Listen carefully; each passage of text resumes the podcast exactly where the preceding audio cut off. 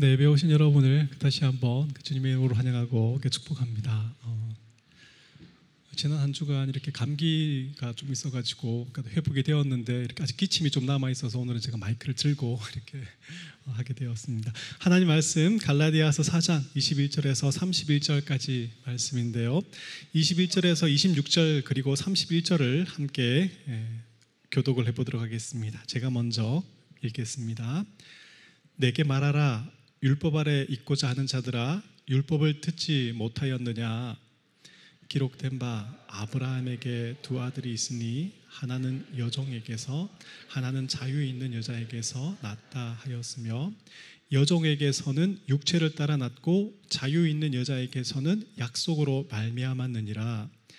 이것은 비유니 이 여자들은 두 언약이라. 하나는 신의 산으로부터 종을 낳은 자니 곧 하갈이라 이 하갈은 아라비아에 있는 신의 산으로서 지금 있는 예루살렘과 같은 곳이니 그가 그 자녀들과 더불어 종노릇하고 오직 위에 있는 예루살렘은 자유자니 곧 우리 어머니라 함께 읽겠습니다. 그런즉 형제들아 우리는 여종의 자녀가 아니요 자유에 있는 여자의 자녀니라 아멘. 갈라디아서 16번째 시간입니다. 우리는 자유 있는 여자의 자녀니라는 제목으로 하나님의 말씀을 전하겠습니다. 어, 병원에 있는 암병동에는 음, 앞으로 2개월에서 6개월밖에 살지 못하는 사람들이 있습니다. 어, 그런데도 병원 생활에 하루하루가 무료하다 보니 모여서 화투를 치면서 시간을 보낸다고 합니다. 계중에 돈을 따는 사람도 있겠죠. 그러면 아 나는 오늘 2만 원 땄다. 아 나는 3만 원 땄다. 어린아이처럼 좋아한다고 합니다. 이제 몇 달 있으면 이 땅에서 사라질 사람이 2만 원 땄다고 3만 원 땄다고 기뻐하던 모습이 어, 뒤에서 보고 있으면 참 서글프지 않습니까? 그런데 생각해 보면 암병동에 있는 사람들과 병원 밖에 있는 우리의 차이점이 무엇이 있겠습니까? 큰 차이가 없습니다. 2개월이 20년, 6개월이 60년으로 늘어난 정도의 차이일 뿐이죠. 인생의 결국은 죽음입니다. 그런데도 사람들은 천국과 지옥이 없다라고 말합니다. 죽기 전에 마음껏 자기를 즐겁게 하며 사는 것이 행복이라고 말합니다. 그러나 성경은 우리의 인생은 죽음으로 끝이 나는 것이 아니라 죽음을 통해 영원히 거할 곳이 결정된다라고 말합니다. 우리 인간의 행복은 짧은 인생 죽기 전에 마음껏 자기를 즐겁게 하며 사는 것이 아니라 창조주 하나님을 기억하며 사는 것이라고 말씀하십니다.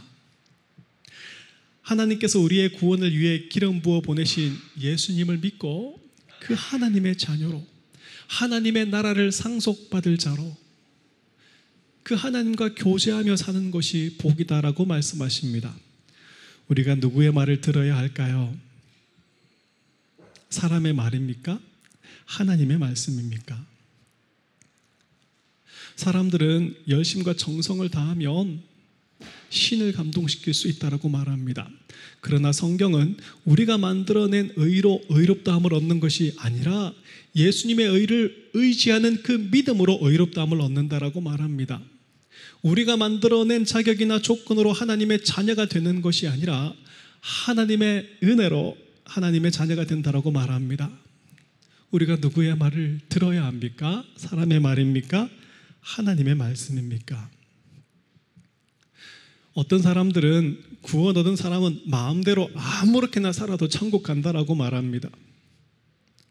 하지만 성경은 하나님의 자녀된 성도들의 삶은 성령님께서 그 말씀으로 거룩함으로 그리스도의 장성한 분량으로 이끌어 가신다라고 말씀하십니다.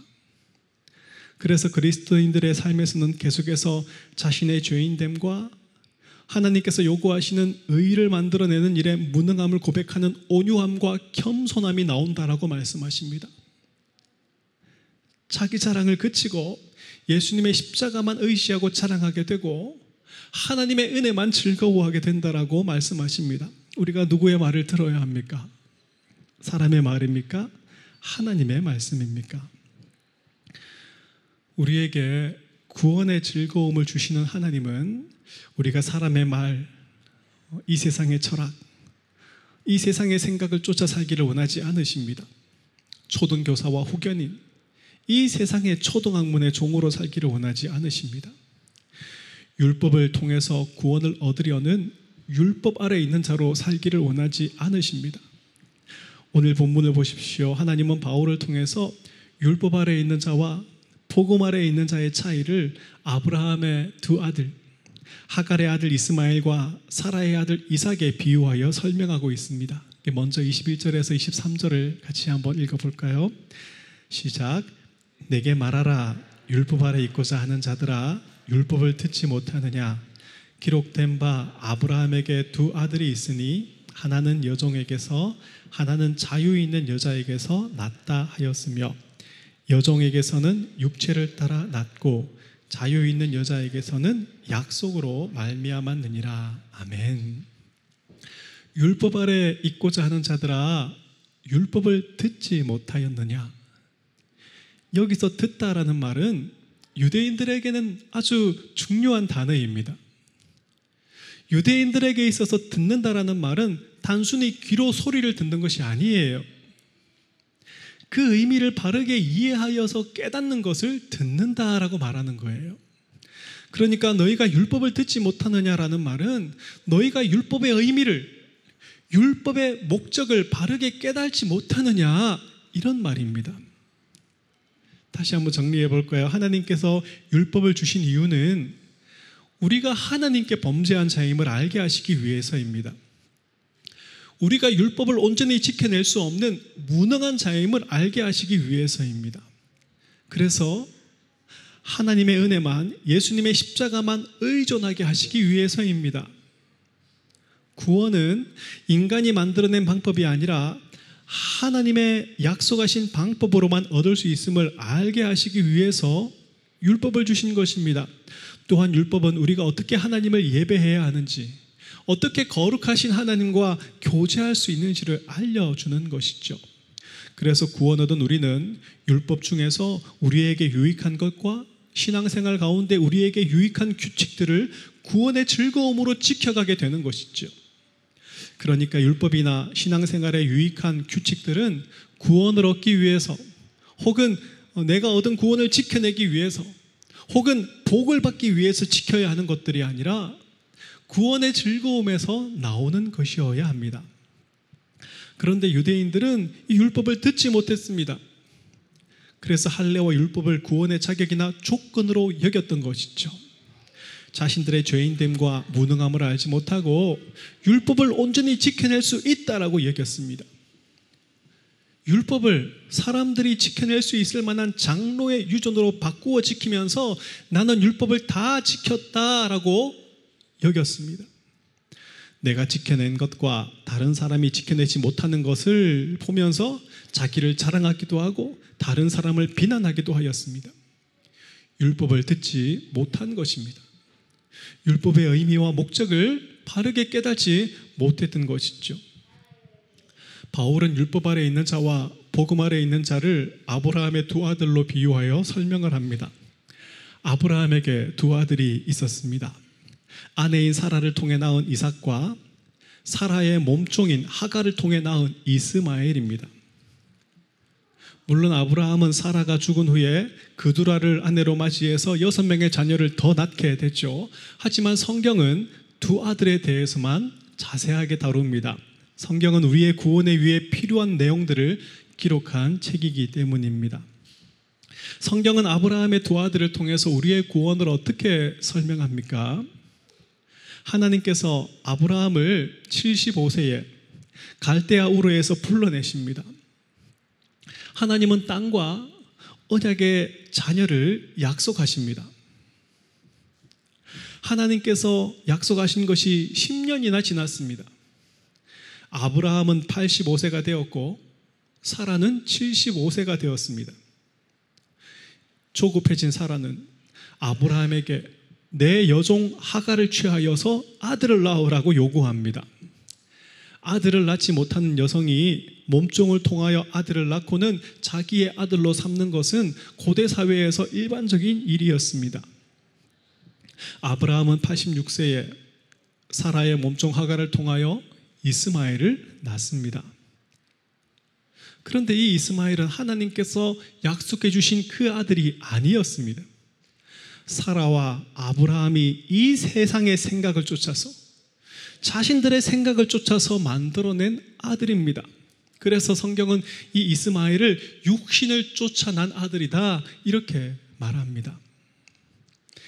이스마엘을 낳은 지 14년이 지난 후 아브라함이 99세가 되었을 때에 하나님 아브라함을 찾아오셔서 너는 내 앞에서 행하여 완전하라 말씀하십니다. 여러분 아브라함도 우리도 완전할 수 없는데 어떻게 완전하라는 말입니까? 여기서 이 말은 너의 생각, 너의 방법, 너의 실력을 발휘하지 말고 하나님의 약속을 믿고 그 약속을 의지하라는 말이에요. 그리고는 하나님 아브라함에게 1년 후에 아들을 낳게 될 것을 약속하십니다. 이를 엿듣고 있던 사라가 웃죠. 89세가 된 사라의 몸은 이미 생리가 끊어진 생물학적으로 아이를 낳을 수 없는 상태였기 때문입니다. 그런데 다음 해에 하나님의 약속대로 이삭이 태어났습니다. 죽은 몸과 같은 사라에게서 아들이 태어난 것입니다. 생명이 태어난 것입니다. 왜 하나님께서는 사라가 90세나 되었을 때에 죽은 몸과 같이 되었을 때에 아들을 주십니까? 구원은 우리의 생각, 우리의 방법, 우리의 힘, 우리의 실력으로 얻는 것이 아니라 하나님의 능력으로, 하나님의 약속으로 주어진다라는 것을 알려주시기 위해서입니다. 그래서 그의 몸이 죽은 것과 같이 되었을 때에 더 이상 아무런 소망과 가능성이 없을 때 하나님은 그 일을 이루어내시는 것이죠. 이 세상의 종교들은 구원을 얻기 위해서는 어떤 깨달음과 자기 수행이 필요하다라고 말합니다. 신이 요구하면 폭탄을 두르고 터트릴 수 있어야 한다라고 말합니다. 우리가 뭔가 만들어서 하나님께 가야 한다라고 말합니다. 율법주의자들도 같은 말을 하죠. 할례를 받고 율법을 지켜낸 것을 가지고 하나님께 가야지 구원을 얻는다라고 말합니다.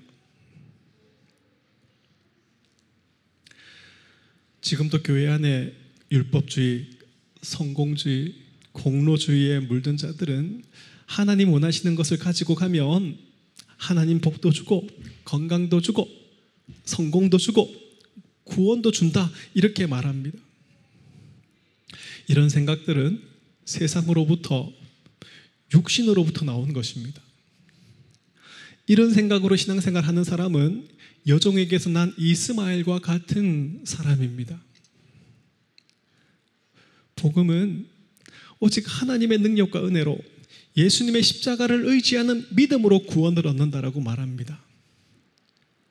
그리고 이 믿음조차도 죽은 몸과 같은 우리가 만들어내는 것이 아니라 부패한 우리가 만들어내는 것이 아니라 하나님께서 말씀으로 우리 속에 만들어내시는 것이라고 말씀하십니다.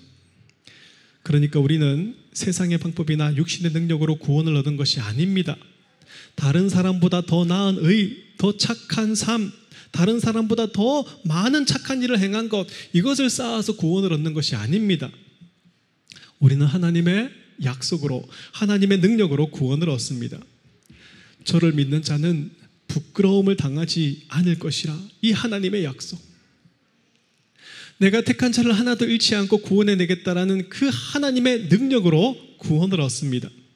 우리는 이 믿음으로 자유 있는 여인 이삭이 여인의 아들 이삭이 됩니다. 사랑하는 성도 여러분, 이 세상의 지식, 세상의 종교, 세상의 철학을 하나님의 말씀보다 옳게 여기면 우리는 여종의 아들로 살 수밖에 없습니다. 율법, 육체를 의지하면 여종의 아들로 살 수밖에 없습니다. 구원을 위해 내가 뭔가 해야 한다. 내가 뭔가 할 수 있다라고 생각하면 우리는 여종의 아들이 될 수밖에 없습니다.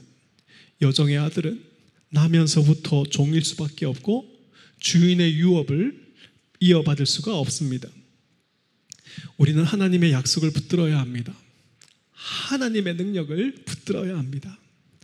그 하나님의 약속과 능력이 무엇입니까? 너희가 할 수 없으니 내가 하겠다라는 것입니다. 너희는 사라처럼 죽은 몸과 같아서 하나님 원하시는 것을 하나도 만들어낼 수 없는 자이니 예수의 의를 의지하라는 것입니다.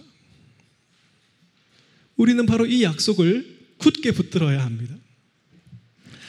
그런데 여러분, 사라가 이 하나님의 약속을 듣고 웃은 것처럼 이 세상의 지식 속에 있는 사람들은 복음을 듣고 웃습니다. 구원이 그렇게 주어질 리가 없다라는 것이지요. 네가 아무것도 안 했는데 하나님 왜 너를 구원해 주겠냐 이렇게 말하죠. 하지만 여러분 우리는 그들의 말을 들어서는 안 됩니다. 우리를 향한 하나님의 말씀이 무엇입니까? 우리의 구원은 하나님의 능력으로만 하나님의 약속으로만 시작되고 완성된다라는 것입니다. 저는 저와 여러분이 이 사실을 굳게 믿을 수 있기를 바랍니다. 그래서 여정과 여정의 자녀의 편에 서지 말고 자유 있는 여자와 그의 자녀의 편에 서서 구원의 즐거움에 참여하는 새생명교회 성도님들 되시기를 주님의 이름으로 축복합니다. 바울은 자유 있는 여인의 아들 이삭만이 아브라함의 상속자가 될 수 있었던 것처럼 하나님의 약속을 믿고 의지한 자들이 하나님의 나라를 상속받게 된다라고 말합니다. 24절 앞부분에 보면 이것은 비유니 이 여자들은 두 언약이라라고 말합니다. 이것은 비유니 원어에서는 알레고리 즉 풍류라는 말입니다. 성경을 해석하는 방법 중에 풍류적인 해석 방법이 있습니다. 한때 많이 유행했던 영해, 뭐 영적인 해석이라고 하는데요. 성경의 어떤 단어나 뭐 사물, 사건에 영적인 의미를 부여하고 영적으로 해석해 내는 것을 말합니다. 성경에서 토끼라는 단어가 나오면 토끼는 귀가 밝습니다. 우리도 밝은 귀로 하나님의 말씀을 잘 들어야 합니다. 토끼는 눈이 붉습니다. 우리도 예수님의 보혈을 바라보아야 합니다. 토끼는 앞다리가 짧고 뒷다리가 길어서 아래로는 못 가고 위로는 잘 갑니다. 우리의 신앙도 항상 위를 향해 가야 합니다. 뭐 이런 식입니다. 굉장히 은혜롭죠. 몇몇 분들은 아멘 할 뻔했습니다. 이런 설교를 들으면 성도들은 야 목사님이 깊이 묵상을 해서 남들이 발견하지 못한 이 신령한 메시지를 발견했다 이렇게 생각합니다. 하지만 이런 식으로 성경을 해석하면 성경이 의도한 것과 전혀 다른 해석을 하게 되고 목사와 성도들은 자기들만 특별한 영적인 해석을 할 수 있고 깨달을 수 있다는 그런 특권 의식에 빠져버리게 됩니다. 실제로 신천지와 같은 이단이 가장 많이 사용하는 방법이 바로 이 예수님의 비유를 풍류적으로 해석하고 이만희에게만 자신들에게만 이 계시가 주어졌고 깨달음이 주어졌다라고 말하는 것입니다. 성경에서 토끼는 되새김질하지만 굽이 갈라지지 않았기 때문에 부정한 짐승이다. 이걸 설명할 때 나올 뿐이에요. 그런데 이 문맥과 상관없이 토끼 한 마리를 묵상해가지고 설교 한 편을 은혜롭게 만들고 전하면 그것으로 다 된 것입니까? 문맥과 상관없이 그 설교의 감동과 은혜를 받으면 그것으로 다 된 것입니까? 이렇게 된다면 설교자도 성도들도 하나님의 말씀의 바른 선포보다는 사람들의 반응과 이 설교가 나에게 어떤 느낌을 주었는가 이런 것들을 더 중요하게 여기게 될 것입니다. 그래서 성경을 해석할 때 이렇게 지나친 상상력을 동원하는 풍류적인 해석은 늘 조심해야 합니다. 성경이 알려주는 데까지만 가야 하는 거예요. 바울이 분명히 말해주죠. 하갈과 사라는 두 언약이라. 하갈은 옛 언약입니다. 신의 산에서 모세를 통해 받았던 그 율법을 상징하는 것이죠. 재밌는 것은 이 신의 산은 아라비아 광야에 있는데 이곳은 이 하갈의 아들 이스마엘이 나중에 자기의 근거지로 삼게 되는 곳이기도 합니다. 하갈의 아들 이스마엘 율법 아래 있는 자들을 상징하는 그런 곳이 되어 버리죠. 바울은 여기에 그치지 않고 하갈이 지금 있는 하갈이 지금 있는 예루살렘을 상징하는 것이다라고 말합니다. 25절에 보면 어, 이 하갈은 아라비아에 있는 신의 산으로서 지금 있는 예루살렘과 같은 곳이니 그가 그 자녀들과 더불어 종노릇하고 지금 있는 예루살렘은 이 땅에 있는 예루살렘을 말합니다. 지금 이 땅에 있는 예루살렘에서 일어나는 일들이 무엇입니까? 율법을 자기 의를 다른 사람보다 더 나은 의를 구원의 방편으로 삼고 있는 것입니다. 이렇게 율법, 자기 의를 구원의 방편으로 삼고 있는 사람들은 하갈에게서 난 자들입니다. 옛 언약 아래 있는 자들입니다. 이 땅에 있는 예루살렘에 속한 자이고 사단의 종된 자이고 하나님의 심판과 형벌 아래 있는 자들입니다. 그러나 복음을 통해 예수님의 의를 구원의 방편으로 굳게 의지한 사람은 위에 있는 예루살렘에 속한 자입니다. 26절을 같이 읽어볼까요? 시작. 오직 위에 있는 예루살렘은 자유자니 곧 우리 어머니라. 위에 있는 예루살렘, 교회를 말합니다. 우리가 많이 들어본 것처럼 교회에는 두 가지의 형태의 교회가 있습니다. 하나는 새생명 교회처럼 이렇게 눈에 보이는 지역 교회입니다. 여러분이 새생명 교회에 등록된 교인이라면 여러분은 눈에 보이는 이 지역 교회의 일원이 된 것입니다. 또 한 가지 형태의 교회는 눈에 보이지 않는 교회입니다. 눈에 보이지 않는 교회는 신약과 구약의 모든 성도들로 구성된 교회입니다. 예수님의 신부로 아름답게 단장한 모습으로 하늘로부터 내려오는 새 예루살렘이 바로 하늘에 있는 교회, 눈에 보이지 않는 교회입니다. 지금 우리가 출석하고 있는 이 눈에 보이는 교회는 참된 믿음을 가진 성도도 있고 참된 믿음을 가지지 못한 사람도 있습니다. 심지어 사단이 심어놓은 종들도 있어요. 그래서 완전하지 않습니다. 그래서 이 지역 교회는 항상 많은 문제들을 가지고 있고 그 문제들에 노출되어 있습니다. 그래서 어떤 사람은 나는 믿음을 가졌기 때문에 보이지 않는 교회에 소속되어 있지만 눈에 보이는 교회는 문제가 너무 많아서 소속하지 않고 있다. 공예배도 참석하지 않는다. 이렇게 말합니다. 코로나 시기를 지나면서 이런 분들이 더 많아졌죠. 하지만 성경은 그리고 성경을 어, 이렇게 요약해 놓은 교리는 눈에 보이지 않는 교회에 소속된 성도라면 눈에 보이는 교회에도 소속된 성도다라고 분명히 가르쳐 주고 있습니다. 하나님은 문제가 많은 이 땅의 교회들을 통해서 보이지 않는 완전한 그 교회를 완성해 내기를 기뻐하십니다. 우리는 이 하나님의 방법을 받아들여야만 하는 거예요. 우리가 위에 있는 예루살렘, 예수님의 신부된 교회로 그 구원의 즐거움에, 혼인잔치의 즐거움에 참여하기 위해 필요한 것은 율법을 온전히 지켜내는 것이 아닙니다. 육신, 자기 의를 의지하는 것이 아닙니다. 다른 사람보다 더 착하게 더 많은 의를 쌓는 것도 아닙니다. 이러한 것들을 의지하고 있다면 우리는 종인 하갈에게 속한 자가 되어버립니다. 지금 이 땅에 있는 예루살렘에 속하는 자가 되어버립니다. 우리가 위에 있는 예루살렘, 예수님의 신부된 교회에 영원한 즐거움으로 참여하기 위해서는 하나님의 약속, 예수님께서 우리의 구원을 위해 기름 부어 보내신 예수님만 의지해야 합니다. 예수님만 의지한 자들이 자유하는 여인의 아들입니다. 바울은 27절, 28절에서 이 사실을 다시 한번 강조합니다. 같이 한번 읽어볼까요? 시작. 기록된 바 잉태하지 못한 자여 즐거워하라. 산고를 모르는 자여 소리질러 외치라.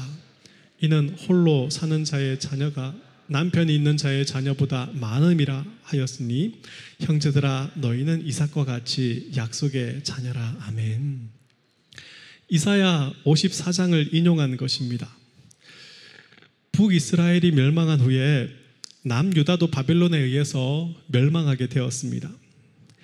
남편과 자녀들이 바벨론의 포로로 끌려가 버렸습니다. 남편과 자녀가 있던 자들은 큰 슬픔에 빠졌습니다. 하나님께서 이스라엘을 회복시키실 때에 남편과 아들 잃은 자들은 여전히 그 슬픔 속에 있었지만 잉태하지 못했던 여인, 산고를 겪지 않은 여인들은 자녀를 낳아 그 풍성한 기쁨을 누리게 됩니다. 이들의 자녀가 결국 자녀가 있던 남편이 있던 자보다 더 많아지게 되죠. 사라와 하갈에 대해서 설명하는 것입니다. 사라는 자식이 없어서 슬퍼했습니다. 하갈은 아들을 낳고는 기고만장해져 가지고 막 주인인 사라를 조롱하고 자기가 주인 노릇하려고 듭니다. 사라의 슬픔이 깊어집니다. 그러나 하나님께서 사라에게 즐거워하라 말씀하십니다.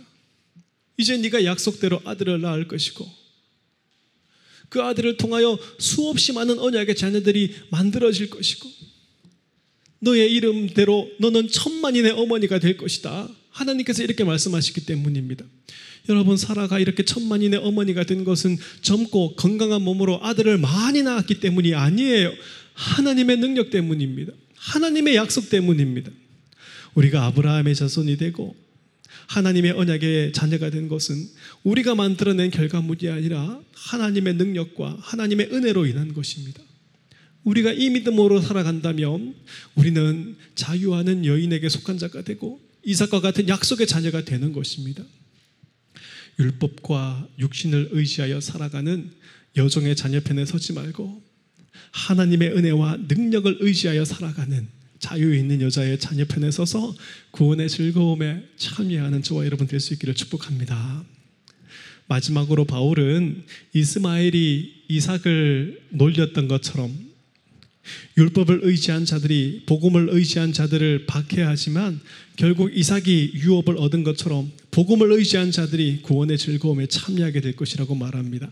29절에서 31절을 같이 한번 읽어 볼까요? 시작. 그러나 그때에 육체를 따라 난 자가 성령을 따라 난 자를 박해한 것 같이 이제도 그러하도다. 그러나 성경이 무엇을 말하느냐? 여종과 그 아들을 내쫓으라. 여종의 아들이 자유 있는 여자의 아들과 더불어 유업을 얻지 못하리라 하였느니라. 그런즉 형제들아 우리는 여종의 자녀가 아니요 자유 있는 여자의 자녀니라. 아멘. 이삭이 태어났을 때에 이스마엘의 나이는 14살이었습니다. 어, 히브리 여인들은 보통 3년 정도 아이에게 젖을 먹입니다. 그러니까 이삭이 젖을 떼게 되었을 때 어, 이스마엘의 나이는 17살이었습니다. 그때 사라가 이 17살 된 이스마엘이 3살 된 이삭을 희롱하는 것을 보았습니다. 놀리는 것을 보았죠. 창세기 21장 9절을 보면 사라가 본즉 아브라함의 아들 애굽 여인 하갈의 아들이 이삭을 놀리는지라. 이 놀리다라는 말은 막 가지고 놀다라는 말이에요. 어, 좀 더 성경적으로 말하면 어, 자기가 주인인 것처럼 행세했다라는 것이죠. 자기가 아들인 것처럼 행세했다라는 거예요. 그래서 바울은 이것을 박해하였다라고 해석을 하는 거예요. 그리고 이제도 그러하도다라고 말합니다. 이스마엘이 이삭을 박해한 것처럼 지금도 율법주의자들은 성도들을 박해합니다. 갈라디아 교회 성도들이 복음을 듣고 예수님의 십자가만 의지하고 자랑하고 하나님의 은혜를 즐거워하게 되었습니다. 그런데 율법주의자들이 와서 갈라디아 교회 성도들의 믿음을 비웃습니다. 실컷 조롱하면서 구원을 얻기 위해서는 믿음으로만 부족하고 할례를 받고 율법을 지켜야 한다라고 말했습니다. 많은 사람들이 그 말을 쫓아버렸어요. 율법주의자들은 갈라디아 교회 성도들을 다시 율법의 종이 되었던 때로 끌고 가버린 것입니다. 이러한 일은 지금도 반복되고 있습니다. 이제도 그러하니, 이제도 그러하니. 율법주의, 인본주의, 성공주의, 공로주의에 물든 복음을 전하는 사람들은 구원을 위해서는 혹은 내 구원을 지켜내기 위해서는 이런 이런 것들을 해야 한다라고 말합니다. 네가 성공하지 못하는 것은 네가 병을 고치지 못하는 것은 너의 믿음과 신앙에 문제가 있기 때문이다라고 말합니다. 네가 하나님께 뭘 제대로 안 가져갔기 때문에 그렇다 이렇게 말합니다. 이런 말로 믿음으로 인내하고 소망 중에 즐거워하며 살아가는 우리를 실컷 비웃고 조롱합니다. 교회를 다니다 보면 신앙생활의 규칙과 규범들을 접하게 되죠. 어, 주일 예배에 꼭 참석하는 것, 예배 시간 전에 도착해서 기도로 예배를 준비하는 것, 깨끗한 돈으로 헌금하는 것, 교회 갈때뭐 선정적인 옷이나 추리닝을 입지 않는 것, 주일날 놀러 가지 않고 돈을 쓰지 않는 것, 매일 성경을 읽는 것, 매일 시간에 기도의 시간을 가지는 것 이런 것들이죠. 우리의 신앙이 아주 유익한 것들입니다. 세상과 구별된 하나님의 자녀로 살아가는데 유익한 것들입니다. 우리가 앞으로 누릴 영원한 안식이 무엇인지를 생각하며 누리는데 참 좋은 것들입니다. 구원의 하나님을 알아가고 그 하나님을 즐거워하며 살아가는데 도움을 주는 유익한 것들입니다. 그런데 어느 순간 사람들은 이것이 마치 내 구원을 보증해 주는 것이라고 생각을 합니다. 내가 이걸 잘해서 복을 받고 있고 내가 이걸 잘 못하면 하나님께 벌을 받는다라고 생각을 합니다. 그리고 내가 이것을 잘하고 있는 것으로 이걸 잘하고 있지 않는 사람들을 막 비판하고 판단하고 막 이렇게 해버립니다. 여러분, 하나님께서 우리의 구원을 위해서 율법의 작은 것 하나라도 온전히 지켜내라고 요구하신다면 우리는 바로 그것 때문에 구원을 얻을 수 없게 되는 거예요. 우리가 무엇을 한 것을 가지고 하나님께 나아가면 하나님의 은혜는 쓸모없는 것이 되어버리고 예수님의 십자가는 필요 없는 것이 되어버려요. 내가 했는데 뭘 은혜가 필요한 거예요.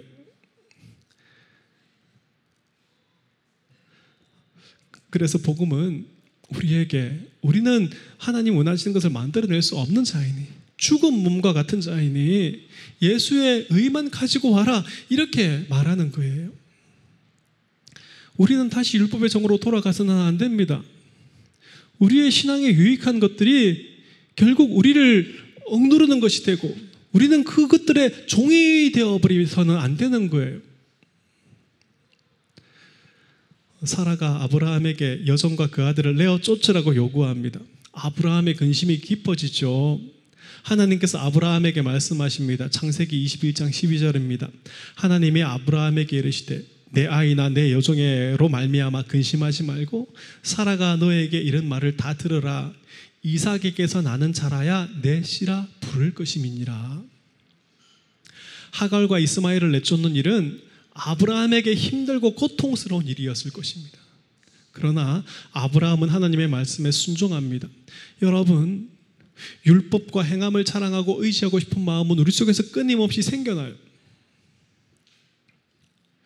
누군가 우리에게 구원을 위해서 이런 것이 필요하다고 말하면 자꾸만 그게 맞는 것 같아요.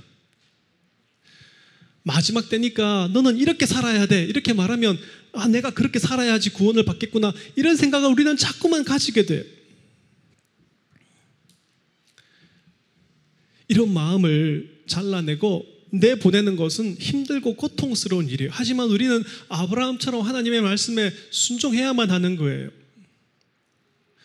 내 것, 내 공로를 잘라내야만 되는 거예요. 그래서 예수님의 십자가만 남게 해야 되는 거예요. 아직도 예전에 뜨겁게 신앙생활 했던 것, 예전에 헌금을 많이 하고 교회 일을 많이 했던 것이 내 자랑이 되고, 내가 구원을 받을 그런 자격이 되었다라고 생각한다면, 우리는 아직도 종인 하갈의 자녀로 살아가고 있는 거예요. 지금 내가 열심을 다해 신앙생활을 하고 있는 것이 내 자랑이 되고, 내가 이거 잘하고 있으니 내 믿음은 안전하다 이렇게 느낀다면, 그리고 내가 뭔가 하고 있는 것으로 다른 사람을 업신여기고 막 이러고 있다면 우리는 아직도 종인 하갈의 자녀로 살아가고 있는 거예요. 이런 마음을 잘라내고 쫓아내야만 하는 거예요. 혹시 하나님께서 행위를 요구할지 모르니 혹시 하나님이 구원의 방법으로 믿음에서 행위로 바꿔버릴지 모르니 보험이라 생각하고 그냥 착하게도 살고 율법도 잘 지켜보자 이렇게 생각하는 것은 하갈이 사라를 업신여기고 이스마엘이 이삭을 희롱하지만 그냥 더불어 같이 사는 것이 더 낫지 않을까 이렇게 생각하는 것과 같아요. 결국 어떤 일이 일어납니까? 하갈이 사라의 지위와 자리를 차지해버리고 이스마엘이 이삭의 지위와 자리를 차지해 버리는 거예요. 하나님은 하갈과 이스마엘이 유업을 얻지 못하리라 말씀하십니다. 만일 우리가 율법이나 육신을 의지한다면 내가 뭔가 만들어낸 것을 가지고 하나님께 갈 수 있다라고 여긴다면 우리는 유업을 얻지 못하게 되는 거예요. 왕이 준비해 놓은 옷을 던져버리고 자기 옷을 입고 앉아 있었던 자처럼 바깥 어두운 데 던져질 뿐입니다. 우리는 육신의 생각이 아니라 하나님께서 우리의 구원을 위해 기름 부어 보내신 예수님만 의지해야 합니다. 율법이 아니라 우리의 행한 것들이 아니라 예수님의 십자가 보혈만이 우리를 깨끗하게 한다라는 사실을 굳게 믿어야 합니다. 이 복음이 우리를 자유 있는 여자의 아들이 되게 합니다. 이 복음을 듣고 굳게 붙들어 위에 있는 예루살렘 예수님의 신부된 교회로 혼인 잔치의 즐거움에 참여하는 저와 여러분 될 수 있기를 다시 한번 주님의 이름으로 축복합니다. 말씀을 맺습니다.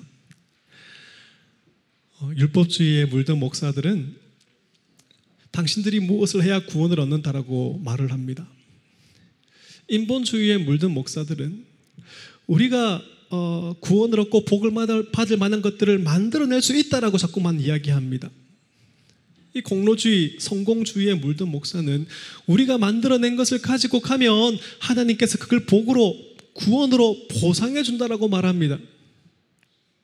신비주의에 물든 목사는 열심히 기도하고 구하며 내가 원하는 은사를 신비한 체험을 받게 된다라고 말합니다. 이들은 끊임없이 우리에게서 스스로의 자격과 조건들을 만들어내라고 말합니다. 맞는 말 같아요. 하지만 이들의 가르침은 우리를 율법의 종으로, 죄와 사망의 종으로, 사단의 종으로 끌고 가는 것입니다. 하갈의 아들 이스마엘이 되게 만듭니다. 하나님의 자녀됨을 얻지 못하게 만들고 약속된 유업을 얻지 못하게 만듭니다. 바깥 어두운 곳, 영원히 꺼지지 않는 불에 던져지게 만듭니다. 여러분, 복음을 들으셔야 합니다. 복음은 우리가 만들어낸 것은 배설물이라고 말씀하십니다. 우리의 재판장이신 하나님께 우리가 가져가야 할 것은 예수님의 의밖에 없다라고 말씀하십니다. 하나님은 예수님의 의로 우리의 불의함을 덮어 우리를 의롭다 여겨 주시기 때문입니다. 이 복음이 우리를 자유케 합니다. 이 복음이 우리를 율법을 지켜내려는 열심에 사로잡히지 않게 만들죠. 이 복음이 우리를 사라의 아들 이삭이 되게 만듭니다. 자유하는 여인의 아들이 되게 만들죠. 하나님의 자녀가 되게 만들고 영원한 하나님의 나라 약속된 유업을 얻게 만듭니다. 영원한 하나님 나라에서 하나님께서 은혜로 공급하신 것들을 풍성히 누리며 영원히 하나님을 즐거워하게 만들 것입니다. 사랑하는 성도 여러분, 지금도 그러하도다. 지금도 우리를 여정의 자녀로 율법으로 공로주의로 끌어가려는 사단의 종들이 있습니다. 복음을 듣고 예수님의 의만 끝까지 의지한 우리는 여정의 자녀가 아니요 자유하는 여자의 자녀입니다. 부디 끝까지 복음을 잘 분별하시고 복음으로 허리를 동여매시고 진리의 띠를 띠고 말씀 위에 굳게 서서 하나님께서 준비하신 멸류관을 쓰고 혼인 잔치에 참여하는 새생명교회 모든 성도님들 되시기를 주님의 이름으로 축복합니다.